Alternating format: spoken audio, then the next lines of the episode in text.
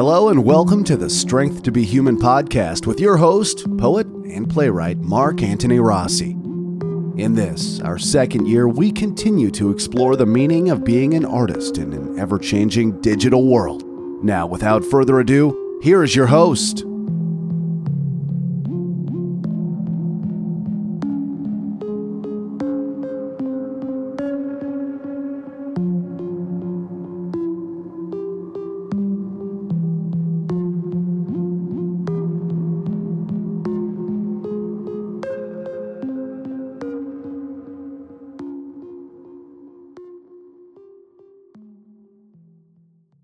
Hi, folks, and welcome back to Strength to Be Human. This is your host, Mark Antony Rossi, poet and playwright, host of this show. Now, we're going to move on to something a little bit more, I guess you can say, straightforward rather than some of the author ones or some of the more uh, detailed or esoteric ones. This is one that I've been hearing about a lot, and I see it a lot, so I get concerns. I figure let's just do a, a good show to sort of you know, uh, at least revisited the, the situation. So this is going to be episode 145 The Value of Creative Writing Coaches and Courses. I know it's been a while since I'm wanted to do this. I did a mini show about this about a year ago, but I wanted to do something a little bit more extensive because I've, I've seen it more now than, than ever before uh, not only because of the uh, the COVID, but you know, th- there's now other ways that people can go about this because now Zoom, which is a video service where people can sort of like FaceTime each other uh, using Zoom, it can now be done that way too. So you got, um, uh, particularly where it concerns uh, the coaches, and that's where we'll start on the show with with the writing coaches. Particularly with that, that's almost always going to be a remote situation where you're dealing with somebody online versus the email maybe or uh, uh, through a website or uh, even sometimes through the phone call. Now you can do it uh, through zoom. You got some people doing it with skype which I, I guess is sort of like a you know a, a lower form of, of, zoom or maybe the first type of, of zoom with that whole face you know time connecting thing. But for the most part it's not done in person when you have a, a, a writing coach. Uh, um, there are some places that do that, so don't get me wrong. It's not like there's not any experiences, eh, but most of the show is really going to be about the ones that are not in person. Okay, because the only really time you're going to have a writing coach in person is when somebody is really visiting.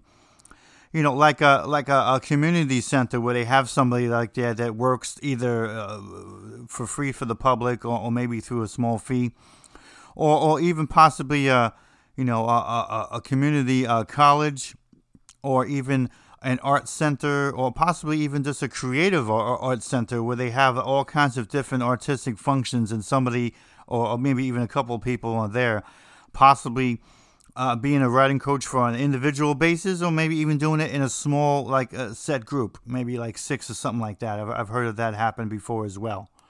That's a lot different than what we're going to be talking about mainly because where it concerns uh, the writing coach, since it is going to be mostly uh, non physical contact, and that's the reason why this isn't going on as much now because of COVID, and that's just a much more difficult thing to do.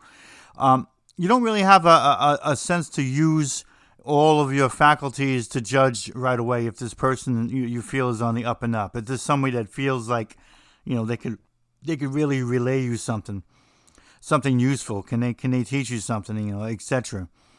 Now, not to say we're not going to say that where it concerns the, the remote coach, because we are, but that's a lot different. You're really going to have to ask a lot more questions. So we'll, we'll go right into that and, and go from there, okay? Now, my experiences on both these issues, both coaches and courses, is pretty small. I, have done some earlier in, in, my in my past, uh, the like first like six or seven years of writing. A lot of it was actually overseas, funny enough, and in, Germany and elsewhere where it, it, was much more common and, and I, I learned a few things. I, I like the perspective that it helped me give me. But in the end, for me anyway, and we'll, we'll talk about this in the show as well, um, many of the discoveries that were necessary for me to be able to grow as a writer, they, they came from my own investigation and my own practice and even my own uh, formation of, of, a, of a self awareness or, or a self definition or, or even a self image. That was also quite important as well. You're not always going to get that from a, from a coach of a course. We'll talk about that on the show, but that's the reasons why. So the show is not really about uh, praising these things because they have uses and some of them are, are quite useful. And it's certainly not about bashing them because that would be idiotic. There really is a place for a coach and for a course in a person's life. And you don't even have to be a beginning writer. You could be coming back to us in a refreshing type of situation, you know, or as a refresher or something. That's not that's not nothing wrong with that either.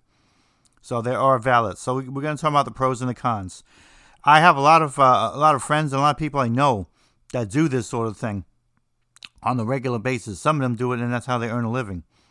So, um, of course, none of this is to uh, shine any bad light on them or anything that they're doing. But if anyone knows me, including them, you know, I'm gonna speak my mind. I'm gonna speak what I feel is the truth.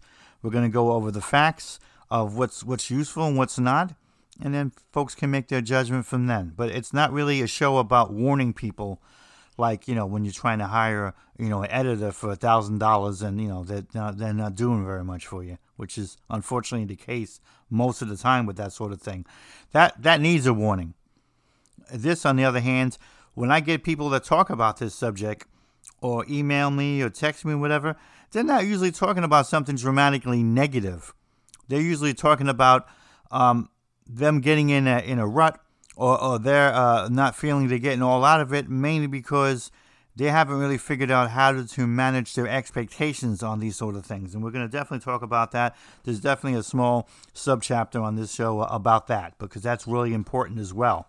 It'd be highly unfair, you know, to go through somebody who's doing their best to give you some real basic instruction and, and, and real things that can help you. And you're like, well, I don't understand it. I'm still not a Hemingway yet. Well, definitely need to um, manage those expectations. So, all right, let's go from here. Now, what I recommend this when somebody connects up with a, a, a, writing coach, and I, you know, of course, I mean connect meaning you know through the internet, you know, uh, email, phone, Zoom, whatever. Um, find out if they have references or if someone referred them to you, find out what, what, what was going on, what, what did that person learn, what can they generally offering, etc. It, it doesn't hurt. Hey, especially if, if you're paying them. Remember, some of these folks do this for pay, a small fee, or maybe even a large fee, and some of them do it for free. Now, I I think for academic purposes on the show, um, I'm not going to draw a distinction between those that do it for pay and those that do it for free. Because I really think that when we talk about this show and talk about its usefulness or sometimes not being very useful, it doesn't really matter in the end. It might matter you in terms of if you lost money out of it versus you didn't. You know, oh, I didn't lose anything anyway. But I, I still think a person's time is important. And I still think that it's never a good idea to get things that you may later on have to unlearn or possibly even relearn. Okay, so I won't make a distinction between the two. So right now, I'm not really going to say whether they got you, you're paying them or not. I don't really care on the show. Okay, references are important no matter what. Find out. Got a couple people that said that you know you really had an impact. You know they got this, they got that, whatever. I, I'd like to be able to talk to them first. It can't hurt to do that. I'm surprised on the few people I know that did do that that um, they got some they got some good responses from that. A couple didn't. They're like, hey, you know, I don't have time for that. Okay. I, I always say that when you're dealing with someone like this, whether they're an instructor in the in the actual course, or if they are just a just a coach uh, uh doing this, that they they shouldn't be defensive and and they shouldn't be uh, obscure and they shouldn't be secretive and they shouldn't be hidden. They shouldn't be some complicated question that you're asking, you know. Especially if the person is not even doing it for money. And I've had some folks literally say that. The guy said, "Hey, you know, I guess you can go elsewhere then. Have a good day." I, I guess you can because that, that's not really a I, I feel a professional response. You know, I, people have a right to ask that sort of question. I happen to think it's important. I think you'll feel a lot better, and you might even feel your selection is a lot better if you do that, because it's not like you're going to some internet listing, you know, where this person's in this, you know, in, incredible, um, you know, listing of uh, all the great things they did to help writers, and they're registered on this, and they got a diploma for that, and this, that, whatever. You're not going to find that, okay? In, in a university setting, in a course, yeah, you're going to, but that's already a given. You're not really going to have a, a creative writing instructor at a college that don't at least have a bachelor's degree, that hasn't at least you know, done this course a few times and hasn't probably even done a book or a series of articles or something along the line of what they're what they're teaching about. So, actually, usually in in a handout or a flyer or whatever, you're going to find uh, folks that that's already listed. So that that's already going to be there. It's not going to mean something you have to you know investigate.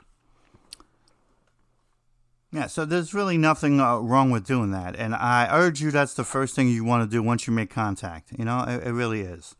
Uh, some folks that, that, want to do uh, this next thing, and I'm not really sure if, if, I push it or not. It's it's really up to you. It's a very personal thing. Some want, literally want to know, you know, what have you written? What can I see about what you've done? Have you done a book, this, that, whatever? That's really up to you. I mean, I really think that – especially with a with a writing coach, if you're not in in a pay situation, you know, I'm not sure if it matters. If, they got references saying they help people, then they help people. And you can probably go with that. Maybe it matters more when you're paying a lot more money at a at a creative writing course in, in a in a in a college or something. You know, where you're just doing as a standalone thing, where maybe that may be more important to you. If I'm giving you, you know, X amount of dollars, you know, I like to know that you've done something more than just sit in this classroom and talk about Shakespeare all day. So I mean, maybe that maybe that there's some merit to that. That's really going to be uh, uh, up to you. It, it, really is. I mean, it can't hurt to ask her though, but I don't know if you need to make that a firm requirement. That's what I'm saying. Now, some of the things that I, I feel really have some serious gravity on the on the issue with uh, with the writing coaches. ask questions about the assignments they want to do. Each coach has a different method or a different way of going about trying to help somebody, you know, to become uh, either a writer or become a better writer, become more self-aware so they can become a writer, etc., etc. So ask about some of the assignments. I mean, sometimes they could be as, you know, as uh, unusual as uh, you know you're just doing a bunch of outlines to a whole bunch of classic novels or something. It, it, it's not an unusual thing for uh, for a coach to ask to do this, or even in a writing course. In fact, you'll find it in many instances at least once during that whole process. You're going to have to at least do that, sometimes more than once. But you, you want to ask the question about where is the relevancy on this? Am I what am I doing this for? What am I supposed to be getting out of this? That's really what's important because I always find that no matter what exercise a person asks you to do, if they're not telling you why you're doing it, what you're going to get out of it, it, it, becomes pointless then. It shouldn't be some secret. This is in the military. Do what I say. You don't have to ask. This is not that at all. Okay? this is writing. This is creativity. You should be asking the question and you should know why. I mean, maybe eh, maybe it's not entirely relevant to what you think is important in your writing. Maybe this is not the person you want to go with. You know, some people have a distinct thing on what they want to do with writing, and maybe they don't feel that's going to do anything for them. You know? So, you need to find that out. And they should be able to easily explain to you why. It shouldn't be uh, just, uh, uh it'll help, you know, initiate the uh, creative energy inside your soul. You know, if someone's giving you some half assed Buddhist nonsense, okay, or, or some of this pseudo Zen crap, you know, you might, you might want to walk away then. Because to me, those are not answers. Those are not creative answers. They're not writing answers. There's just sort of that, that, that nonsense philosophy you see on, on Facebook, on social media all the time. It makes everybody feel good, but does it do anything to help you? No, not really. As a writer, especially if you're becoming a writer or you're trying to become a writer, you're going to have to tackle all kinds of things, creative and otherwise, in your life. So, cute phrases are not going to help you. All right? They're really not. Next thing I would say is try to find out from this creative coach, you know, what do they what do they have? Do they have a formal structure? Do they have a goal in mind for you or for others? Um, when does this end? I mean, not to make a, a, joke out of this, but one of the things that um, that General Powell, Colin Powell, had said about the uh, about the Vietnam uh, uh War was is that if you don't have an exit strategy, um, what's the point of entering then? You, need to know when you need to be leaving, when your job is done. You know, and, and when he went and approached that, you know, in other wars after after Vietnam, that was the greatest lesson he'd learned. Well, I, I say that's the same thing for when you go into any kind of course. I don't care if it's plumbing or refrigeration or writing, don't matter what it is, you know?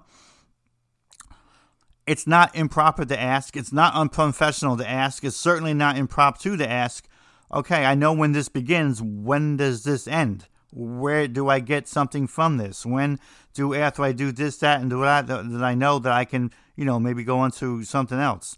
Or maybe I'm free to do some of my own things. Or, or maybe I can start learning to incorporate these things. When does that end? You need to know the extra strategy and, and with a writing coach or, or with a creative writing course, just the same as anything else. And I think it's important to do so, probably even more so with a writing coach because it might not be as structured. I mean, I know people that said, I'm still working with the same writing coach for over two years. Now, folks, I don't really have an opinion on some arbitrary date of when it shouldn't end or, when you're supposed to like say this is enough whether you're paying for it or not i really don't i don't know if it's three months six months five years 20 years i don't really know i honestly don't but i would think that the person that's teaching you based on when they get some kind of an assessment of where they might feel you're at they should be able to give you some kind of a notion at least and then you go from there but i think it's important to know because i, I feel that it puts a lot of undue stress, even duress, on someone that's trying to learn when they're like, uh, this could go on forever. What am I learning this? When am I doing that? That's why it's really important that things are spelled out and clear. Even if it turns out the person says, this is going to be a long process, I think we need to do about a year. You know, then you'd be able to understand where they're coming from. This is what they're starting me to do. This is what I'm doing next. Da da da da. There's a process. There, there's a you know, an assembly line uh, of, of logic and, and some common sense, you know, creative exercises and, and all of that. But they have to make some sense. If they don't make sense, well, that's a problem then because that is that person's job, it don't matter whether they're being paid or not, to make sure that it makes sense, that it becomes relevant to you, you know, as a writer. And if it doesn't, well, then you have to you have to concern yourself with why am I here then, and what I'm going to get out of this. And those are the next big questions. I know you would think those would be the first ones, but they're not. Why am I here with this creative coach? And what am I going to get out of it? Those are the things that you really need to be asking yourself as much as the, the, the creative coach. Why am I here? What have you assessed from you know what I've given you so far that I can do and what I can't do and etc. Express your own goals too, folks, and not the goals of you know I can't wait to get away to this thing in July. I want to be done. No, I don't mean that kind of goal. The goal of what you're trying to do. You know, I want to be a, a decent enough poet to really get some stuff out there and start publishing. You know, I, I want to, um, you know, put together a novel and, and, and get that published. You know, I want to do a series of articles on this and that. Obviously, if you have goals like a, you know, being a playwright or being a screenplay writer or a teleplay writer, it's not the same thing for these kind of creative writing courses. They don't normally touch upon that unless they're on that specialized subject, which is not what this show is going to be about. This is going to be about the creative coaches and the creative courses that deal with poetry, fiction, uh, nonfiction, even even uh, the novelization of things. That that's that's pretty much what it's going to be. We're not going to go into the uh, the more sophisticated and, and more uh, complicated forms where honestly a coach and, and, and, a, and, a, writing course might not be enough. It has to be a, a, much longer process. It's not the same thing. And maybe one day we'll have something a little bit more long form on that, but not not at this moment. Now, keep in mind that, and, and I, I've seen this happen a lot, and I'm not really that comfortable with it because sometimes I get to be on both sides of the fence. I have enough relationships with people that I know the, the writing course uh, instructors and the, and the writing coaches as much as I know lots of the people that have that are students in some of these places. Some of them with the very same people I'm talking about, and others not.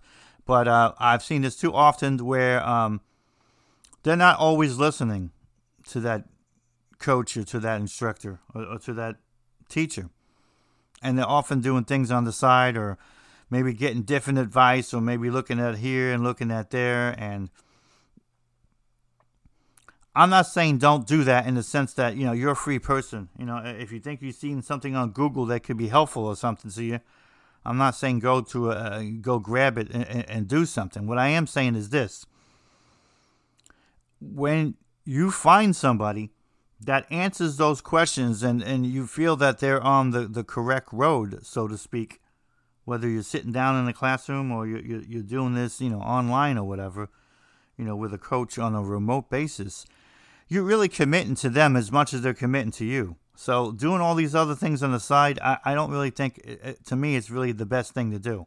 Mainly because in the end, if they're telling you you shouldn't do this because they want you to focus on something else, you know, you, you have an obligation to listen. Because if you don't and you're telling them something different, then what are you doing? Already you're, you're not being honest. You can't get anything out of any of these things, you know, if you're not being honest.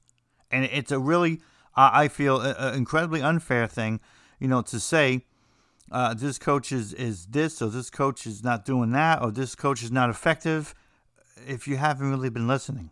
If you're off there doing 20 other different things that have nothing to do with that, because those things can be confusing. And in the end, you undermine your own learning and, maybe you might even undermine what that person is trying to do. Then how fair is that assessment of you of them if you're doing all this crap on the side? You know? It's almost like, you know, blaming your wife for being a bad wife while you're cheating on her. Yeah, that makes a lot of sense. You, you don't really see the conflict of interest there? Well, because there really is. So you just got to try to keep that in mind. Now, am I saying that you need to religiously uh, prescribe to and do every single thing exactly like the uh, coach or instructor is saying? No, I'm not saying that at all. But I'm saying if they say stay away from doing this and don't do that for a while because they want you to concentrate on this, you know, it's advice you should do if you really feel the advice is poor, if you really feel that that's a problem, then you need to bring that up right there up front with, with the coach or the teacher. You, shouldn't be doing stuff on your side without having a, an honest conversation. You're not going to get anything out of anybody, you know, without an honest flow back and forth. Maybe they'll rethink what they want to do. Maybe they think you need to do something else because possibly you're not ready from, from what you're saying, you know? Or, or maybe you need to rethink that this is really the right person for you. Maybe this isn't. But in the end, you have to stick with somebody if you want to go about this path. And you can't go around changing people like you're changing underwear just because you don't like the, the waistband or you don't like the brand or something. You know, in the end, if you can't stick and follow through with anybody, none of this stuff's going to work anyway. And then you're just you're just defeating all you're trying to do. Okay, you can't be there. And if you want to be that person, you want to be that that rebellious individual, or you just really think that this is something you should discover and do on your own, well, great then. Go discover it and do it on your own. You don't need these folks then. Go do that. There's nothing wrong with that. It's ultimately what I decided to do. But guess what, folks? That's not an easy path. It's not even a path that I preach to people. I tell people, yeah, you have to often do something like that, but uh, I had a much much harder and longer road than most people do. I mean, it literally took years. I literally had to invent another form of flash fiction just so I can enter the short fiction field because I could not, for the life of me, figure out how other people were doing things. No matter what I did to try to copy, mimic, whatever, came out like crap. I had to come up with my own type of form of, of connecting with it. And once I did, that's what I've stuck with and I'm comfortable with. i am even going to teach a, a, a, instructor course on it uh, on this show about I, what, what, I, what I've put together. Call it concrete minimalism. But that's what I've did. I'm not saying that you have to do that, but I'm saying that sometimes that sort of thing is necessary. I had to go that route. And I did it because it was necessary for me. It's not going to be necessary for everybody to do something like that. And guess what? You might do portions of this anyway. I know plenty of people that went through a coach, went through a course even on top of that, and then still did their own stuff and put it all together until they came along with their own type of formula that helped them get what they need to get done. You might have to do a combination of things. There might not be one thing that's going to do it for you. That's fine. We're all different levels of comprehension and talents and and and, and quite frankly, uh, neuroses. you know, we all have that. So we got to figure out our own way. And sometimes the good thing about a coach or even a, a, a course instructor is is that even when they don't realize it, they could be helping you point to the correct way just because of what you're doing. Sometimes them instructing you on things that you normally don't do takes you out of your element, and being out of that element can allow you to see things in a, in a clearer fashion because you're stepping aside.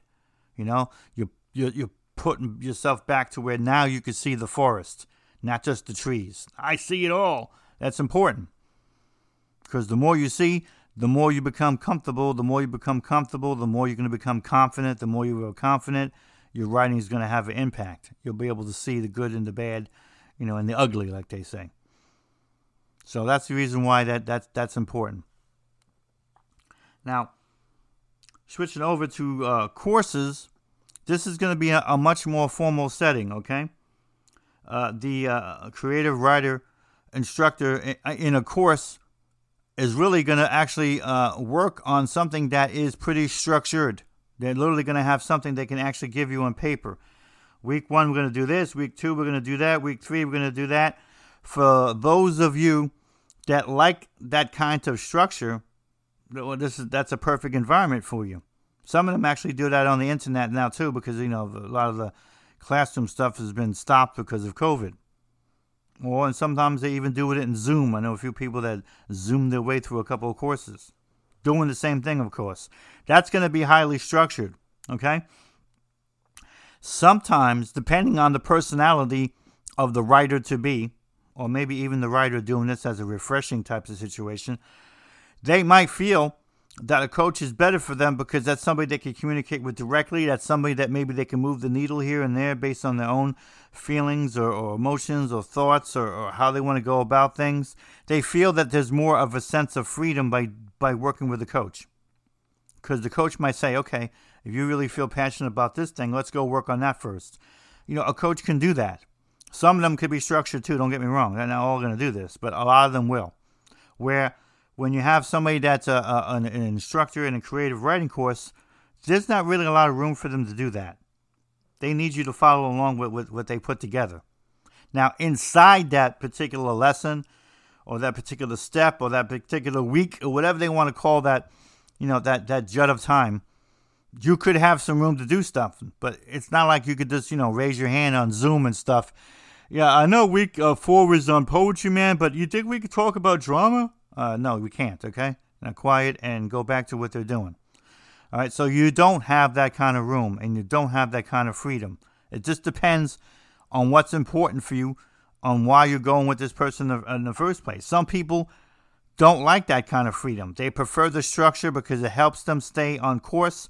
It helps them put together notes. It helps them to be concentrate and focus not on what they're learning at the time that they're learning it, but also later on when they have, you know, what you might want to call homework. All that just seems to be in line, and, and that works for some people. Some people need that when they're doing this. You know, I, I always find it uh, funny that some of the um, the most creatively footloose type of people, uh, when it comes to something like this, they tend to be very structured. But you feel that they're different because of the way they talk or how they act, or maybe even uh, some of their ideas or even some of their writing. And you're like, what? And then you find out they're actually pretty structured people. Because guess what? For some folks to create, they need the structure to create something that maybe don't have structure. I know it sounds like it's uh, dynamically opposed, but I don't really think that it is because it's really just about what made you comfortable to do that creative project. Or even in this case, what makes you comfortable to continue on learning in that creative manner. So some people have a real need for structure and some don't. And you're going to find most creative writing courses, you know, probably 9 out of 10, if not 10 out of 10, are very close to doing that because they have to. They have to uh, be accountable to someone above them about what they're teaching. Uh, they do have some goal oriented uh, tasks, maybe on each week or each assignment or at the end of the course or whatever, but there's something going to be there. And you can't measure that if you don't have any structure to get there. So that's another reason why too. It just just makes sort of a, a, good sense. And of course, again, um, very good chance that you're going to be in a setting where it's a paid setting. So again, it makes no sense to ask people to fork over a lot of money and you don't have some sort of uh, you know mini syllabus. You don't have some sort of course structure. You don't have some kind of goal in mind. You. You, you got to be able to present something other than, "Hi, I'm Jack, and I read a few books, and I'm pretty smart, and Uh, my tie is rocking and rolling here this morning, and we're going to talk about uh, composition of the essay. You know, what I mean, come on, it's just that's not going to do it. So that's the reason why, and and you can see the logic in it, and quite frankly. I think some people feel more secure that that that is done. I know I know some people that literally told me in private, you know, I wanted that we're going with the course that seemed like it had most of its act together. And what they meant by that is it had superstructure everywhere. You could follow everything. You know, you could follow on the internet. You could follow by a piece of paper that you could print out. And I mean? Lessons made some sense. Each one's connected to each other. They had goals in mind. You did an exercise uh, to help you get there, blah, blah, blah. You know, just, just the whole layout from the beginning to the end. You know, the only informal part was my name was Jack Parsons. That was about it. Other than that, you went right into stuff. Boom. not much small talk, not much playing around, not much. I'll tell you the story about one time when I was in college and we talked about Shakespeare and how uh, it's incredibly violent uh, and how we make fun of video games, but Shakespeare was even more violent than video games. Ha ha, let me tell you this example. Nothing like that, okay? So, you're not going to have room for that because it's so darn structured. And that's not a bad thing. It just depends on, on what, what you're willing to, to work with and what you're willing to tolerate or maybe what gets you in gear. We all have a different way of getting gear about things. I remember when I was in California and uh, I'm writing some plays on the beach. And the only reason I did that is because I'm not a beach person, okay? I'm from New Jersey, so I could care less about the ocean and sand crabs and sand and all that stuff. In fact, I love the beach. If it didn't have, uh, you know, heat and sand and water, I think it would be a great place, okay? But it's not. But they had some great uh, benches over there nobody would bother you. But I literally was kind of overhearing somebody like doing like a, a creative like writing course on the beach with a bunch of people just sitting down. I don't understand how anybody's learning in that circumstance. To be honest with you, okay. All right, because I'm sitting there writing plays and I'm still looking over the girl that's walking by. Okay. I, mean, and, and I'm still here in the ocean sometimes. And, and, and unlike lots of people, it's not a relaxing thing to me. Okay. I'm like the, I'm like the New Jersey City guy. Uh, it would be nice if the ocean could stop for a little while. I'm tired of this freaking noise. I mean, really. That's just that's just me. That's how, that's how I grew up. I didn't grow up near that, so I didn't appreciate it the same way. Now, don't get me wrong. It's not like I want to nuke the ocean or hope it dies. Okay, I understand how important it is. You know, at times I, it's even I can even appreciate it, but uh, I'm not in love with it. Okay, might have been more in love with the girl that walked by as I was trying to write a play. to be honest with you. I don't know how the heck they, they concentrate. Women walking on by, people saying hello. You got sand going up into your butt. You know what I mean? The instructor herself, a middle aged woman, wasn't looking too bad in a bathing suit as well. I, mostly guys staring at her. I don't, I don't know what you're learning in that deal, but that's what they were doing. I'm just sitting there laughing, you know. Uh, back then, I would do more of an outline of a play than anything else. So I wouldn't just sit there and write the play from scratch. I was writing based on an outline I already put together weeks ago. And so I finally had some time to sit down and feel I can do it. And that, and that worked out well. I got a lot of plays actually uh, done at that beach at the time. So pretty happy about that. And that worked for me. But I feel that in the end, especially for the beginning writer. I, I, I, I maybe I'm old fashioned, but I really think that a, a, a, beginning writer needs some form of structure. So I don't care if you're with a coach or, or you're with the course instructor or not. I really think that that's what that person needs more than anything else. I really think that, you know, in, in the hands of, of somebody that still trying to put together who they are as a person as well as as a writer, uh, that too much freedom is just a bad thing. You get they get silly, they get drunk, they get distracted. You know what I mean? They, they go into places they shouldn't, and it might lengthen their process of really what they need to do. Whether they're better off just with some kind of a structure where they have piece by piece what's going on. Not it's not like something they need to do forever, but I happen to think that if I was going to do this uh, job, so to speak, as a coach or uh, as an instructor, that's how I would prefer to handle it. In fact, those are the kind of students that I would take because I would be choosy about, you know, no, we're not going to drift off to 17 stories about this and that and whatever. We're going to be boom, boom, boom, boom. That would be me. And if that wasn't the person that can do that, Sorry, you, you need to find somebody else. Have a good day. I'm going to get somebody else that's going to. Because just as much, I think, as the writer needs to try to find a coach or the instructor that fits with them, you know, I think the coach and the instructor some ways to try to do the same thing, particularly the coach, where they can maybe possibly afford to be choosy and, and to turn somebody away. It's probably not so easy as a course instructor. You know, I mean, somebody paid six hundred fifty dollars. You know, I, I think you're um, you're, you're distracted and you're eating too many gummy bears and you know get the hell out of here you, you, you really don't have the kind of freedom to do that you're sort of stuck with that person i guess uh, like a lot of college uh, professors or, or, instructors they probably just feel uh, as long as i'm doing my job and, and doing my best to engage and giving them information they're really personally responsible what they're going to do next with it. Hopefully get something out of it. Take care. That's how a lot of them you know go about their day. I guess that's not a bad way of going about it. Uh, but to me, it, it, it, often to me it often sounds more like a job than than a, than than a, a calling, and I think teaching is very important. So I don't really like people that are very much nine to five about that. I would prefer a teacher that was really interested in the students, and they didn't want Jack, you know, who might be uh, you know, picking his nose or looking at the stars or something while he's in classroom, you know, to fail uh, because they didn't engage in the person, help them get back on track, or help them just simply to get into the material. For me, that's a teacher. People just spouting off lesson stuff, you know, I don't know what that's supposed to be. I know, and, and is today in today's age, that's supposed to be a teacher as well. Well, I have a different feeling on that.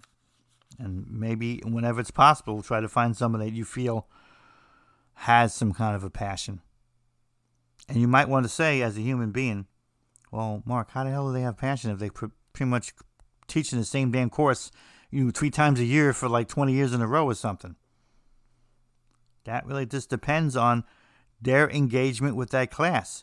You can be passionate every single time as a teacher, okay, with the same damn material if you're engaging your class because the class is always going to be different you might have seven girls and four boys in this class. Next class, you might have all girls. Next class, you might have all guys. So you're going to have a different makeup. You're going to have a different mojo, a different feeling with the class. Engaging individually each one of the ones, you're going to find different people with different personalities and different traits and different talents. Or maybe people still putting together things. You know, you might have a couple people in that class that, that just came out of the closet on being gay. They might be having questions about, well, how do I fit writing into this gay life, I'm still trying to understand. Should I be a gay writer or should I be a writer that happens to be gay? All these sort of things you're going to be able to help them understand and, and to figure out and to make some choices on. You're not going to be dictating to anybody what to do, but you're going to lay out things that they consider that to, to, to look at. What you do in that class could set you know some set them off in one direction or another for quite some time. In some cases, the rest of their writing career or their life. Lots of people have uh, said that this person helped me the most. So that's how you know that person is passionate. You'll you'll you'll you'll you could tell that. If you know anything about people, if you know anything about body language, you know when you go in there, you're going to be meeting somebody for real. You're going to know. I don't know if you you could tell the same thing on the on the phone, or on the internet, or on Zoom. Maybe you can to a certain extent.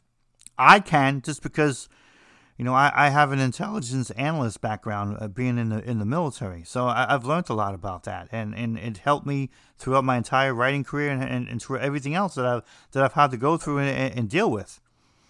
Remember, I've been in business before, I've been in politics before, I've been in the military before, and I've been in banking before. So I'm in a lot of different fields. They all had one element or another people orientation to them. So learning something about people how to get along with them, how to connect with them, how to teach them, how to know if they're being straight with you or not has a lot to do with the body language. If you learn anything about that, you'll understand who you're dealing with before you even, you know, commit to what's going on. But I'm telling you, all you have to do, if you want to what I call emote the body language, is ask some questions and watch how they answer them. I don't mean watch how they answer them. I don't mean just listening how they answer. Watch how they answer them. That'll just tell you right there who you're dealing with. You're going to be either dealing with, oh Christ, one of these people again. They think they're going to be uh, Hawthorne after they take my class for three months. That might not be the kind of instruction you want. okay?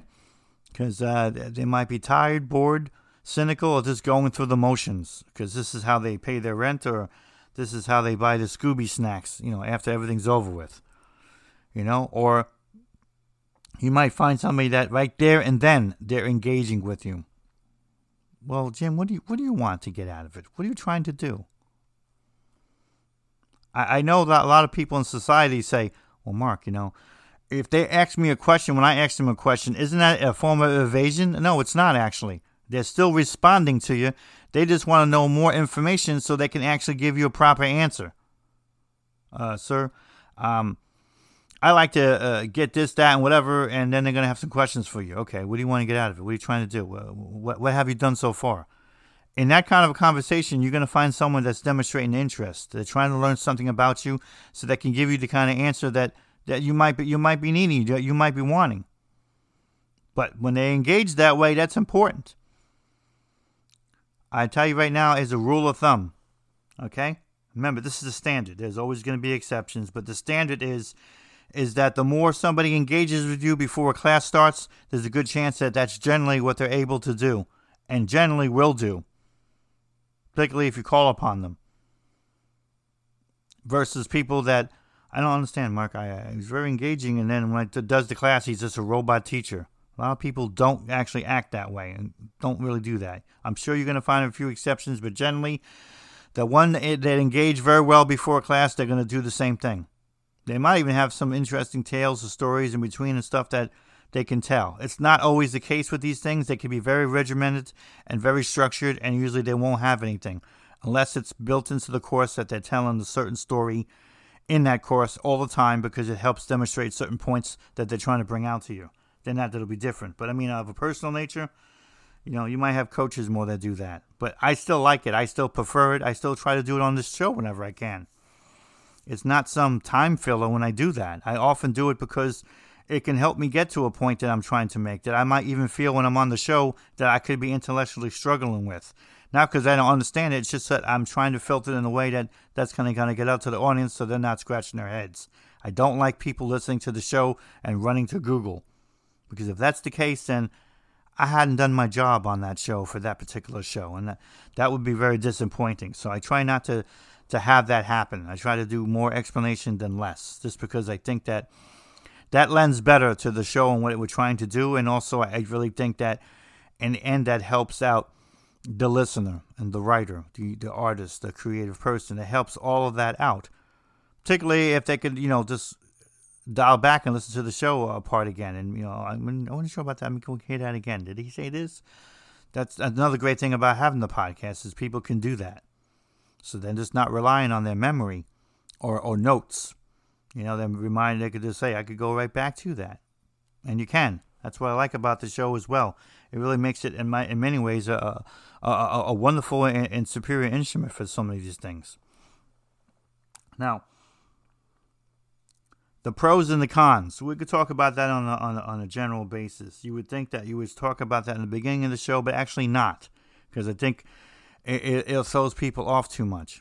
Okay, about the pros and cons of, of coaches and, and courses. And I don't mean the pros and cons of the coaches versus the course instructors. I mean just it is a whole category in general. That's the pros and cons we're talking about. The pros, uh, naturally, whether it's a, a, a, a unstructured coach that's given more individual, individualized instruction, or somebody that's just doing a you know uh, something that includes a syllabus, an entire structured week one, week two, you know, an, an entire whole plate of that. The pros is is that, especially for the beginning writer, it gives them some place to start, because in case you haven't realized this, and if no one hasn't, then maybe this is a good time to take account of this. Writing, especially when you're beginning to write, is very psychological it isn't very literary. It really isn't pen to paper. It really isn't, I'm, I'm typing up something, I, I feel I'm getting to be a writer. That's not really writing. To even want to be a writer or even start uh, going on to the goal of that by, uh, you know, listening these folks or working on this and that, it's a very psychological thing.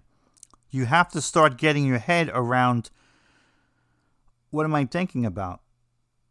what I might want to do. Do I have some goals? There's certain things that are so important for me that I want to start getting those out once I start figuring out how to write them.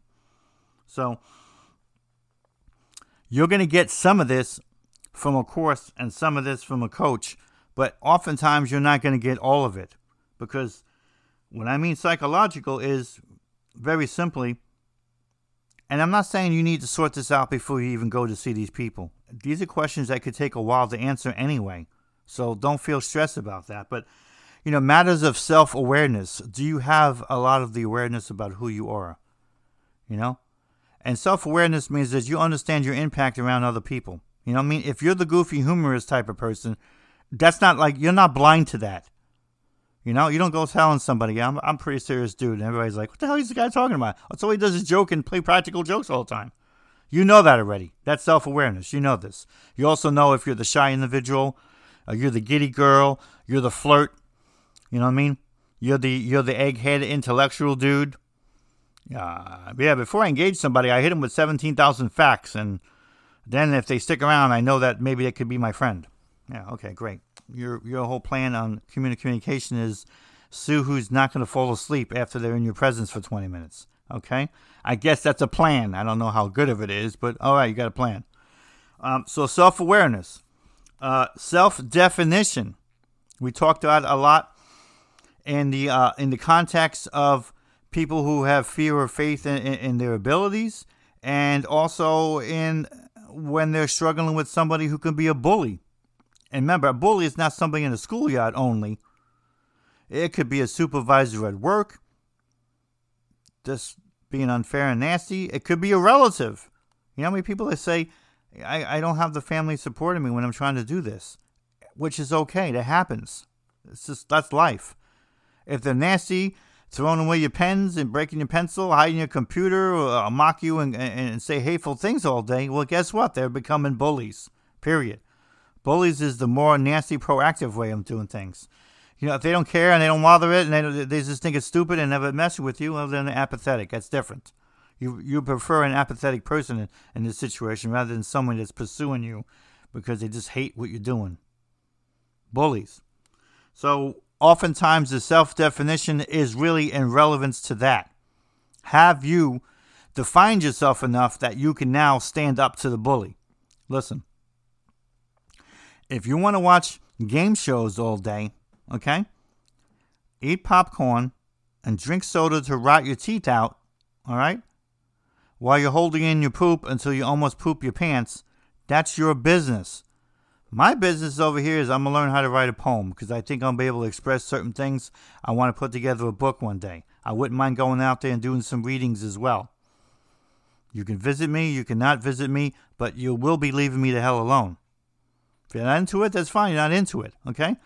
I'm not over there telling you the game shows suck. And, you know, between me and you, they, they do, okay? But, um, you shouldn't be saying any of this is bad either. That's where you start learning about self definition because self definition is you're starting to form this is what I want to be. This is what I feel inside I am. I'm just trying to work on doing it better. This course or this coach can possibly help me do that. Or understand that it just might be one way station, one train station uh, until you get to your final destination, okay? Don't ever think and don't ever have anybody else make you think that after the, you know, we're done with the coach, that's it. Now you can go off and do your own thing. You might need more instruction. You might need more advice. You might do some of your own self discovery things, this, that, whatever, improve on things, start writing. That's great. You might still feel you have more questions. You might have to go about it in a different way. You might have to go another course. So it might not end. That's not some failure. That's just simply you, you understanding that you could need more.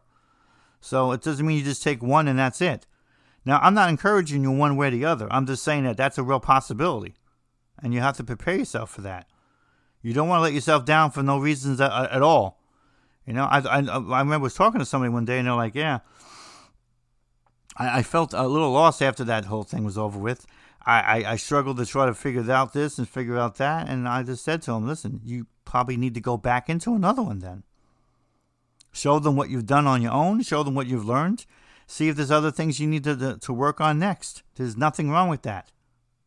Part of your self definition really is making sure that you're doing the best you can to be the person that you want to be. You might be saying in that statement, I'm not there yet, Mark, but I got closer because of this instruction. Then you might be saying, yeah, you need more. But sometimes people don't want to say I need more because they feel that that's some admission of weakness. So that's some some way of saying that, you know, they failed or they're failing. No, you're not. Nothing more important than being honest with yourself. You can't have self definition that makes any sense at all if you're not beginning with being straight with yourself first. Okay? It's one thing about how you're straight with the world. And we could talk about that in the future on another show. But I think the very important thing is is that you have to be straight with yourself first. Okay? I'm not suggesting you need, you need to go out there and lie to the world as you're telling yourself the truth. But uh, at least that's still a step in the right direction versus lying to yourself. Because when you lie to yourself, it won't matter what you tell the world. You're already in, in pretty damn trouble then. So let's keep that in mind. You might need more than one. That's not a bad thing. Great. If you felt you got something out of it, you're probably getting something more out of it the next time. There's nothing wrong with that. I would say yes. And I had to encourage somebody at least once in my life to do that. Others, they felt they got whatever they can get and they realized the rest of it was their own journey on self discovery and, and self improvement. And of course, just, you know, the whole process of writing and rewriting. Remember, that's ultimately the secret to all writing is rewriting. I know it sounds like a cliche. I know I say it a lot, but that's what it is. There's no other way around that. Okay, you're not going to go to uh, a course or you're going to go to a coach and they're going to teach you how to write everything great on that first time and it's ready to go. Those are rare things. You're not going to learn that from those folks anyway. It's rare for all of us. That's why rewriting is so important because it's so necessary. It's really how you learn better, better things about writing and even about yourself. Now, where it concerns uh, self teaching, that's where that comes in on, on you just exploring, exploring things you want to try to learn. You know, I know somebody that they felt that the very best way for a person to feel strong about poetry and feel where they can get their best stamp, their own personal stamp on things was is to practice going through the the different forms of poetry. You know what I mean? This lesson's on a haiku. This lesson's on a sonnet. This lesson is on, you know, uh, blank verse. This lesson is on, you know, metered rhyme, etc., etc. They have like five or six ones. There's probably like 20 different versions, really. They had like five or six major ones they wanted the person to do.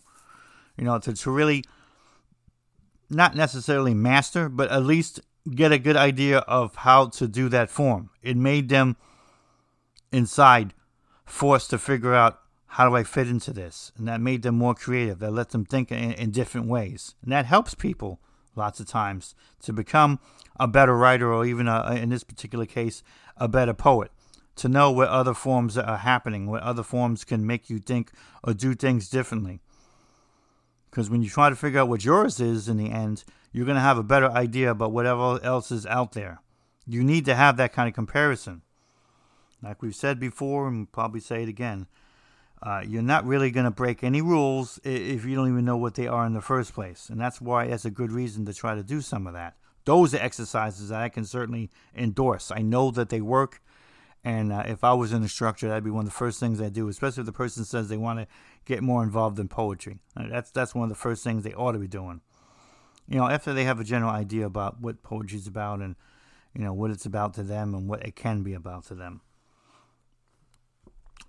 All right, folks. Hopefully that was a, a big help for you on trying to understanding um, uh, not only the difference between uh, creative writing coaches and creative writing courses and, and the instructions that come with them, but some of the things that you can get from those. Don't forget, folks, in the end, it is important to understand how to manage your expectations. I find more times than not that writing coaches, no matter how honest they are, don't really want to tell people, maybe because they just feel it sounds rude. And maybe I'm stuck having to do it because I have a show. I don't know. But if I was that instructor, God knows I'm the host on the show, so I got no problem uh, being free in, in, in, my in my speech and my thought. You should manage your expectations. Okay, it's it's I don't want to say the word idiotic, but it, it truly is unrealistic, okay? To think that you could take a six month writing course on the, on the structure and, and you know writing of a novel and, and now you know in six months later you, you're gonna you're gonna be uh, you know Hemingway or you're gonna be uh, you know, uh, uh, Stephen King or something. I mean, it's just not realistic. Now, if you want to have that as a goal, I don't really think that's unrealistic, especially if you're really putting the time and the effort into it. Yeah, maybe that could happen. I got no problem thinking that at all, believing that. As long as I see that you're really, you know, working towards that. It's just not a, you know, dream that sits on the shelf someplace. But managing your expectations is extremely critical when you're dealing with a coach or you're dealing with a course. They're not always going to tell you these sort of things. I don't know too many that say that. Hey, I'm Jim Parsons, and um, I'm going to do this uh, five week course on uh, creative uh, uh writing and understand it's going to really help uh, go over the elements of how you become a writer and how you become a better writer and what you should be able to do and approach things. But it, it's not really going to make you Edgar Allan Poe, okay? So let's not leave here thinking that. No one's really going to say that. But I'm telling you that because where obviously there's going to be differences in coaches' attitudes and, and instruction and theory, maybe even in quality. Sure, well, human, that that happens. But I think it's grossly unfair, you know, to put down any one of those folks if, first of all, you're not listening, and we talked about that early in the show. You're just doing all kinds of other stuff than what they want you to do. And second of all, if your expectations are ridiculous, okay? You're in a beginning course, okay? So a beginning course means that at the end of the course, guess what? You're still a beginner, okay? It's just that you have more knowledge than they did before. You don't take the course and you become an expert, okay? You don't take the course and you suddenly, you know, the Raven. What the hell is that? That means nothing to me. I my this is better than the Raven. All right, come on.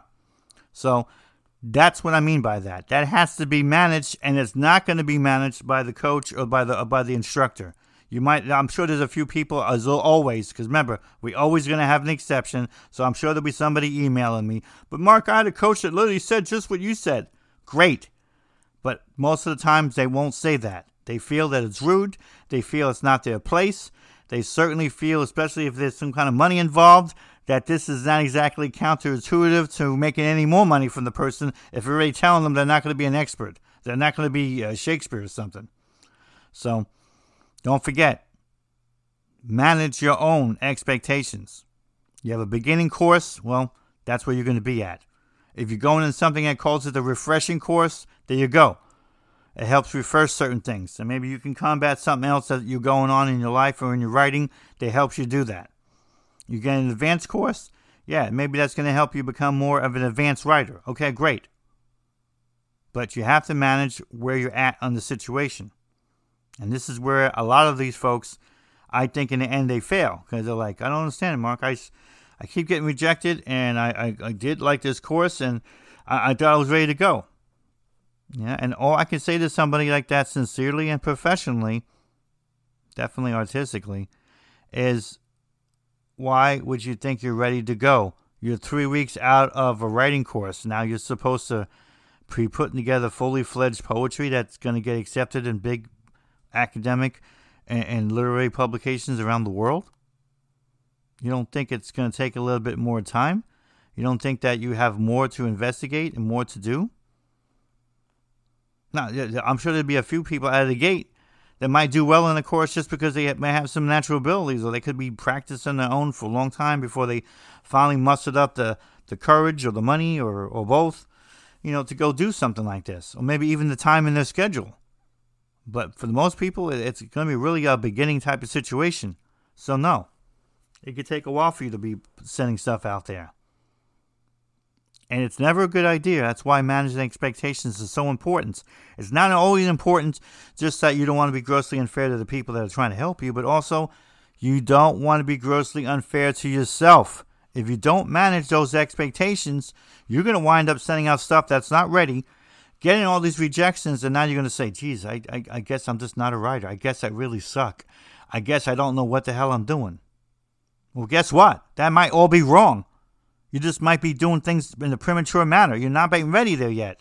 It don't take much for a poem to go from great to crappy, just for a few adjustments that you just didn't make because you didn't know, because you didn't practice enough, you didn't get enough advice, you didn't maybe go further.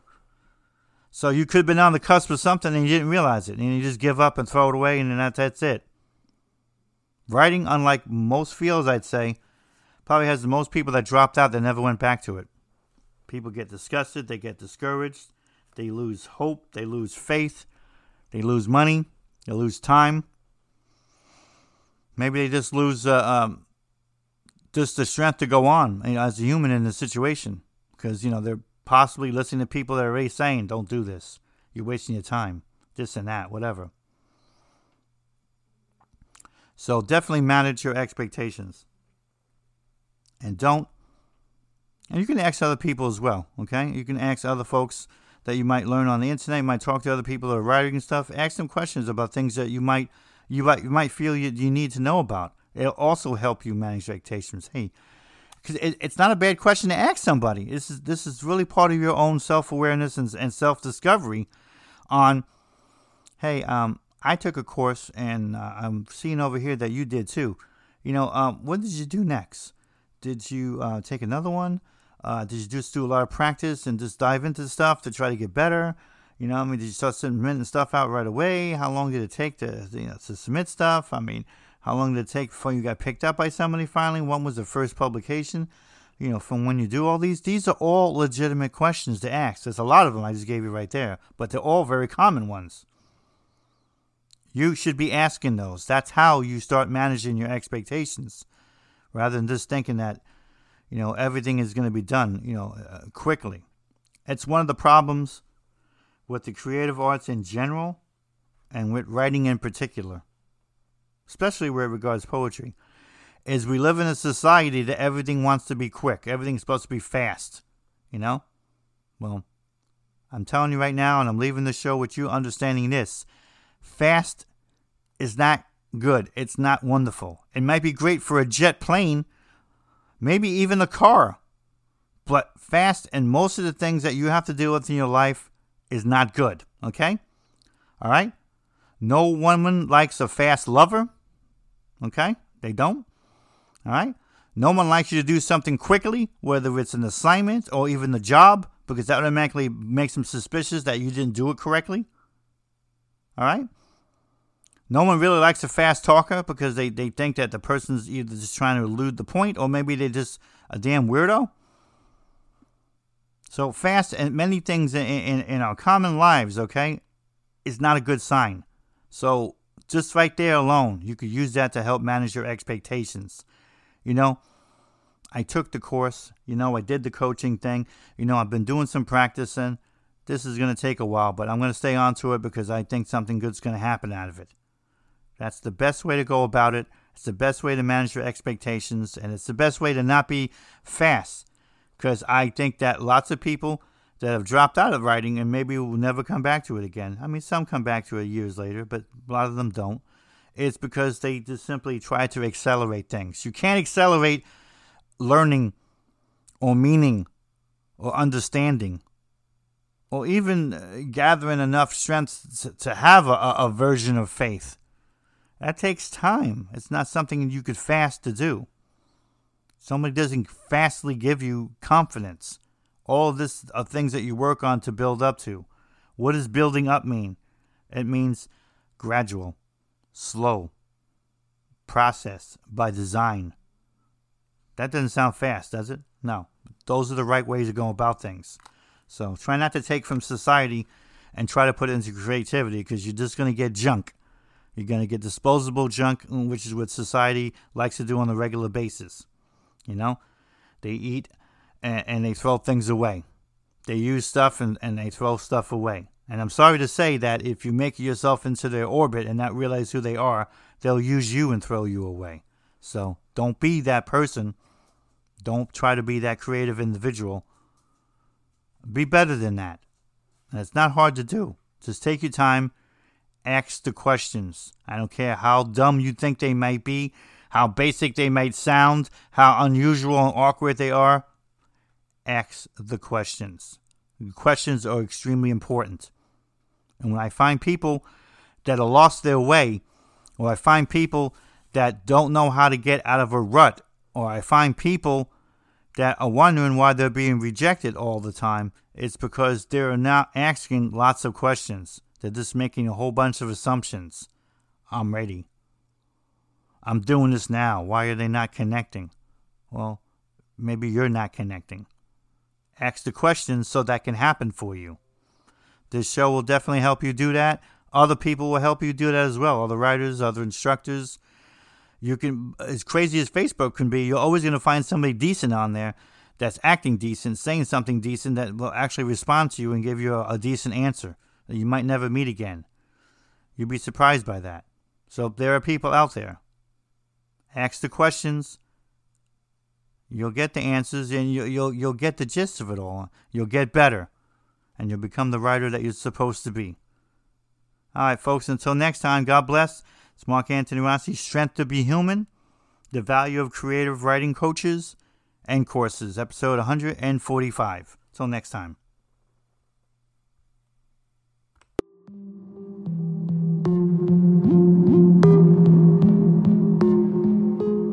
Thank you for listening. Follow the show and support our efforts by visiting our sponsors at www.strengthtobehuman.com or purchasing an ebook at www.somapublishing.com.